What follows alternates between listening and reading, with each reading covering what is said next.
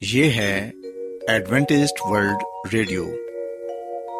آئیے سامعین، پروگرام سنتے ہیں صدائے امید۔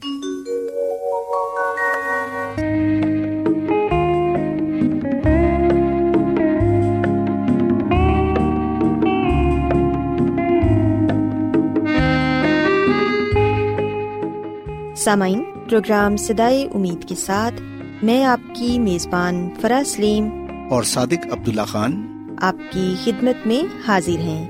ہماری طرف سے آپ تمام سامعین کی خدمت میں اداب سامعین امید کرتے ہیں کہ آپ سب خدا تعالی کے فضل و کرم سے خیریت سے ہیں۔ اور ہماری یہ دعا ہے کہ آپ جہاں کہیں بھی رہیں خدا مند خدا آپ کے ساتھ ہوں اور آپ کی حفاظت اور رہنمائی کریں۔ سامعین اس سے پہلے کہ آج کے پروگرام کو شروع کیا جائے آئیے پہلے پروگرام کی تفصیل سن لیں۔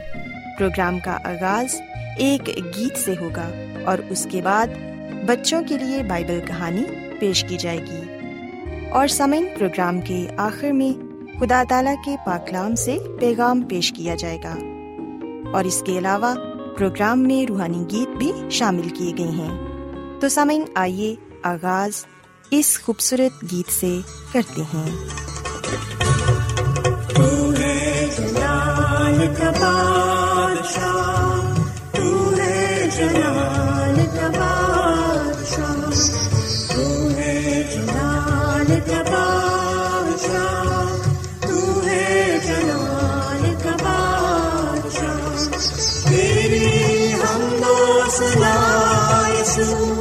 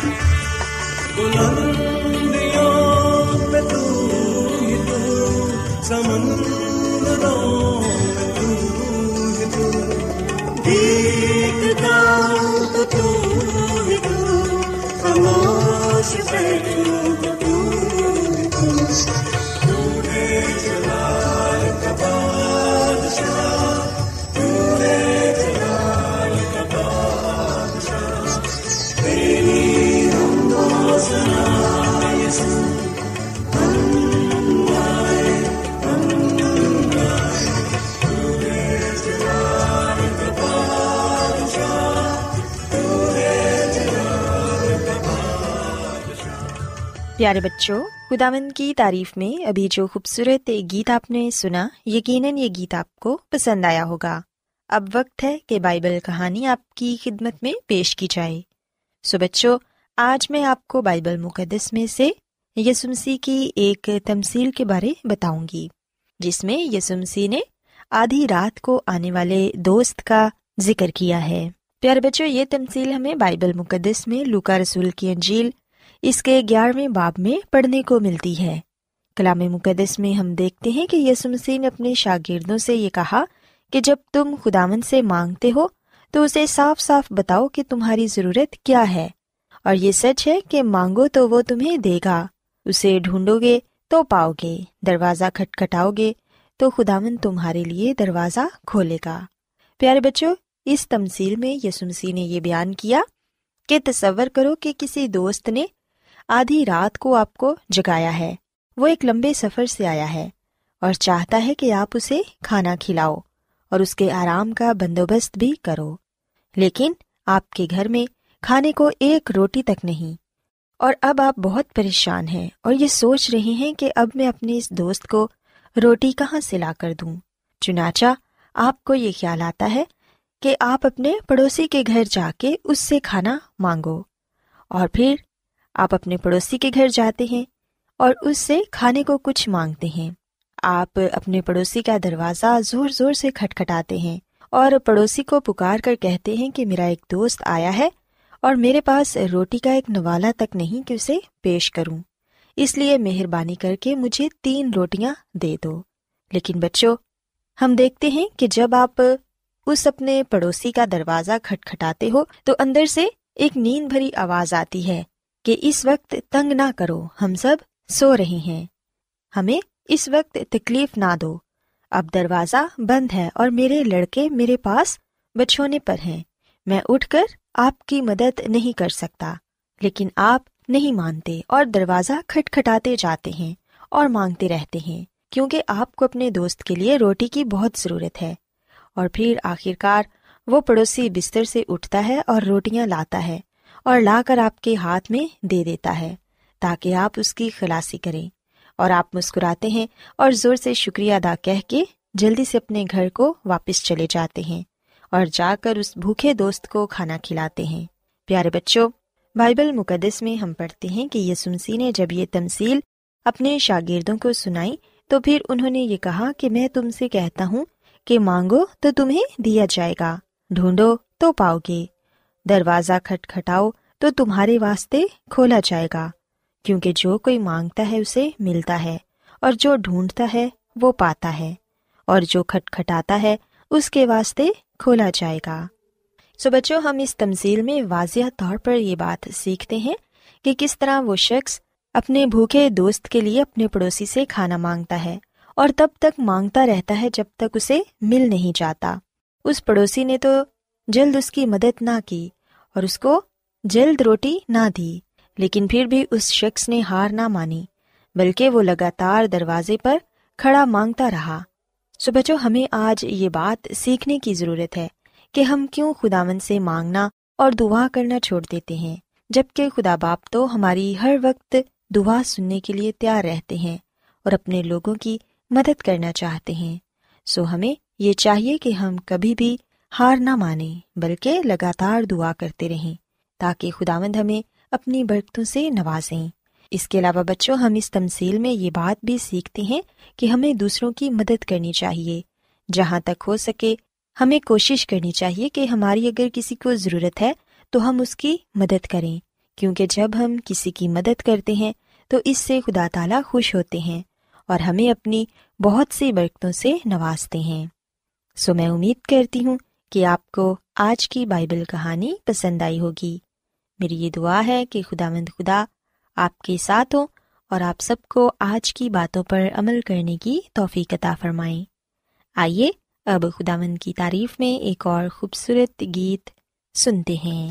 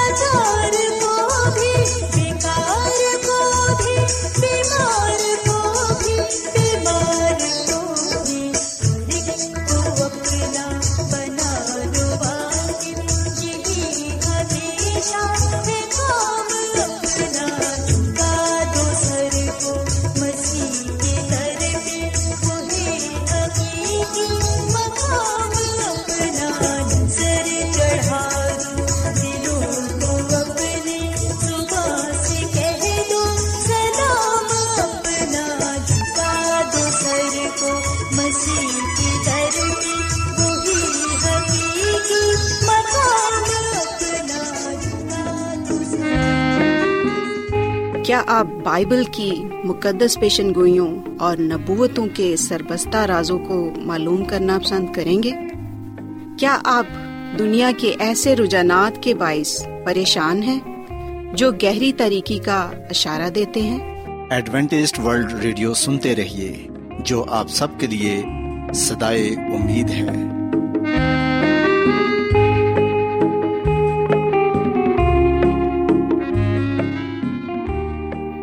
سامعین، بائبل مقدس کی تعلیمات کو مزید سیکھنے کے لیے یا اگر آپ کا کوئی سوال ہو تو آپ ہم سے واٹس ایپ کے ذریعے اس نمبر پر رابطہ کر سکتے ہیں۔ ہمارا واٹس ایپ نمبر ہے صفر صفر نو دو تین ایک صفر ایک سات چھ سات نو چھ دو۔ نمبر ایک بار پھر نوٹ کر لیں۔ Zero zero nine two three one zero one seven six seven nine six two آج بہت لوگ گہرے روحانی علم کی تلاش میں ہیں۔ وہ اس پریشان کن دنیا میں راحت اور خوشی کے خواہش مند ہیں۔ اور خوشخبری یہ ہے کہ بائبل مقدس آپ کی زندگی کے مقاصد کو ظاہر کرتی ہے۔ اے ڈبلیو آر پر ہم آپ کو خدا کا کلام سکھاتے ہیں، جو اپنی گواہی آپ ہے۔ سامعین، آپ ہمارا پروگرام انٹرنیٹ پر بھی سن سکتے ہیں۔ ہماری ویب سائٹ ہے W W W dot A W R dot O R G Adventist world radio کی جانب سے پروگرام سدائے امید پیش کیا جا رہا ہے۔ سامعین، اب وقت ہے کہ خداوند کے الہی پاکلام میں سے پیغام پیش کیا جائے۔ آج آپ کے لیے پیغام خدا کے خادم عظمت ایمینول پیش کریں گے۔ مسیح میں میرے عزیزو، جس طرح مسیح یسو دانیل کے دوستوں کو بچانے کے لیے آگ کی جلتی بٹی میں آ گیا، یاد رکھے گا، مجھے اور آپ کو کامل نجات عطا کرنے کے لیے، بچانے کے لیے مسیح یسو۔ آسمان سے آئے گا۔ سو مکاشوا کی کتاب مسیح یسو کی واپسی کو بیان کرتی ہے۔ مسی کی دوسری آمد ہوگی، جو راستہ بازوں کے لیے ہوگی، نجات یافتہ لوگوں کے لیے ہوگی، ان لوگوں کے لیے ہوگی جو اس کے ساتھ وفادار ہوں گے، تاکہ خداوند انہیں گناہ سے، بڑی مصیبت سے محفوظ رکھے اور اس بادشاہی میں لے جائے جو اس نے اپنے لوگوں کے لیے تیار کی ہے۔ سو یہ سامن ہم بائبل مقدس میں سے اس بات کو جانیں کہ وہ کون سی سات آفات ہیں جن کا ذکر مکاشوا کی کتاب میں کیا گیا ہے۔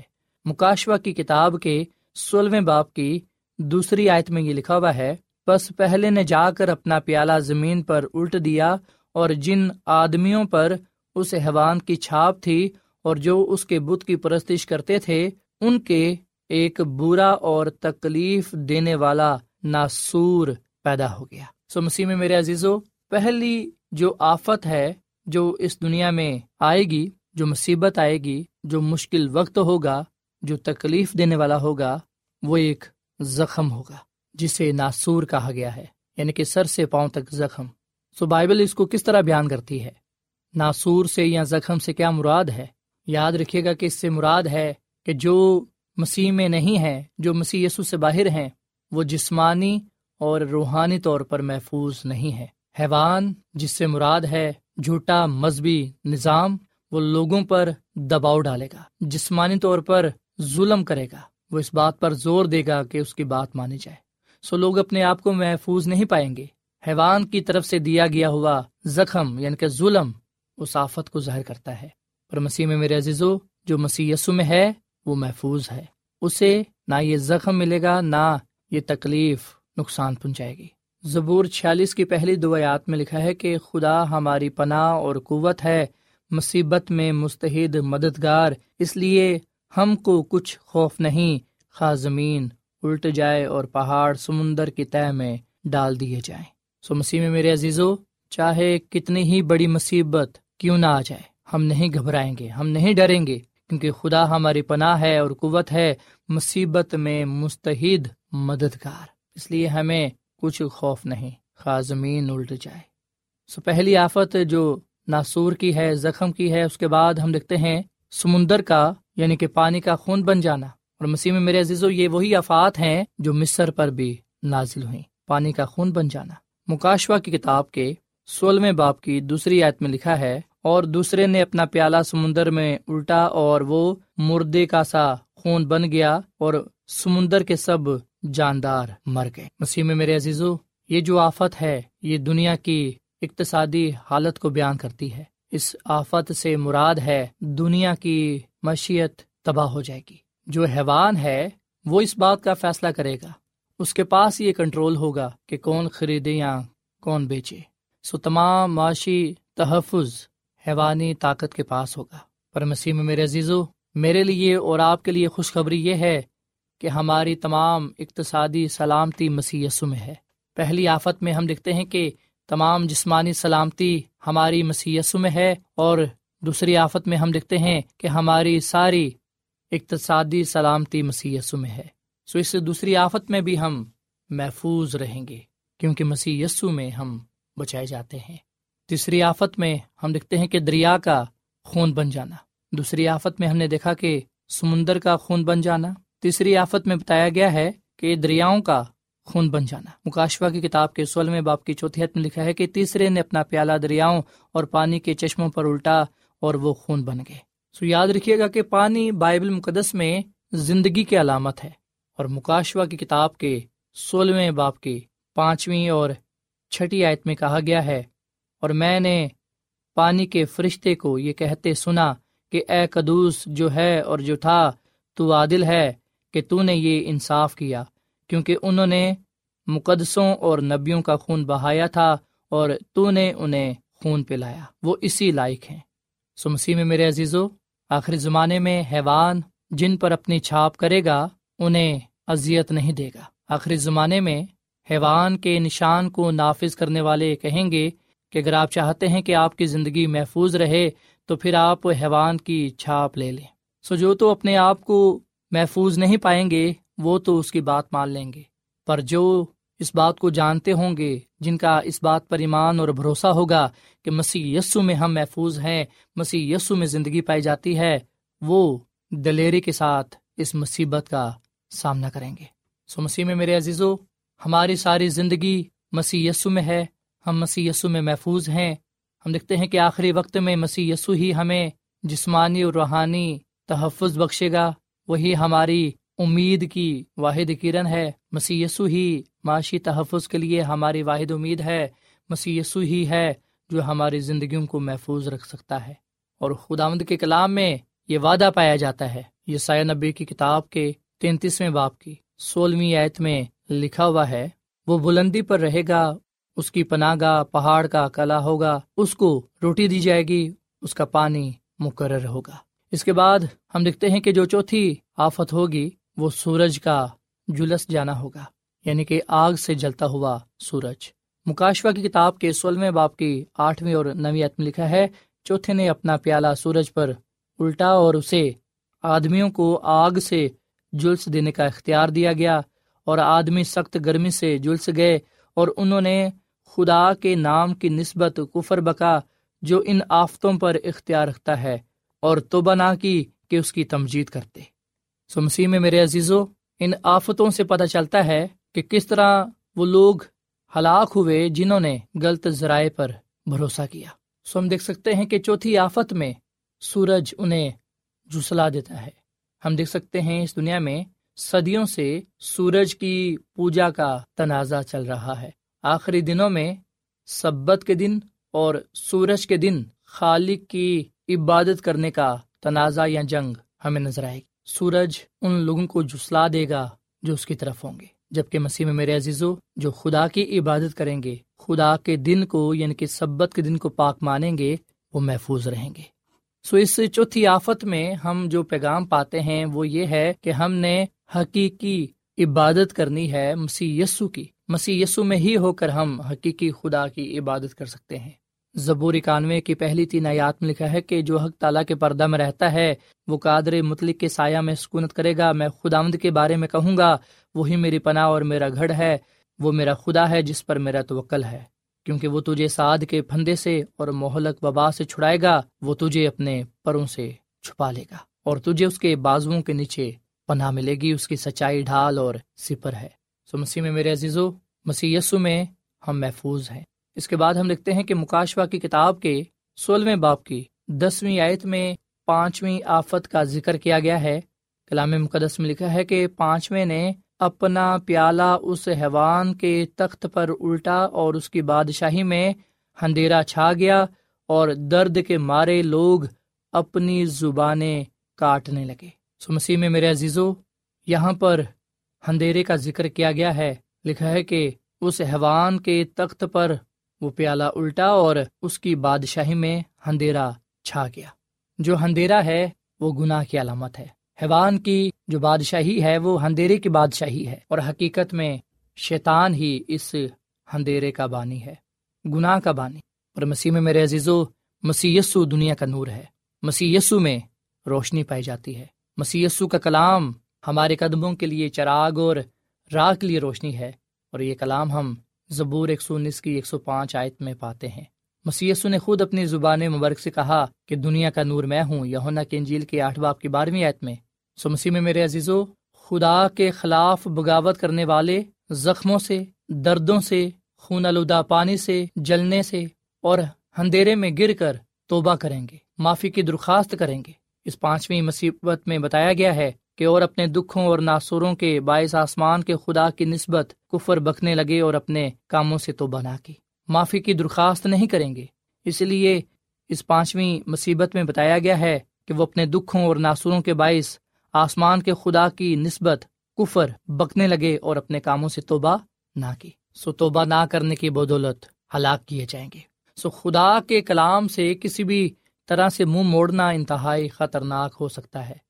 جب ہم کلام پاک کا مطالعہ نہیں کرتے، جب ہم دعا نہیں کرتے، تو اس وقت ہم گناہ کی گہری تاریکی میں چلے جاتے ہیں اور پھر ہم اس وقت ایسی حالت میں پائے جاتے ہیں جو کہ بہت ہی خطرناک ہوتی ہے۔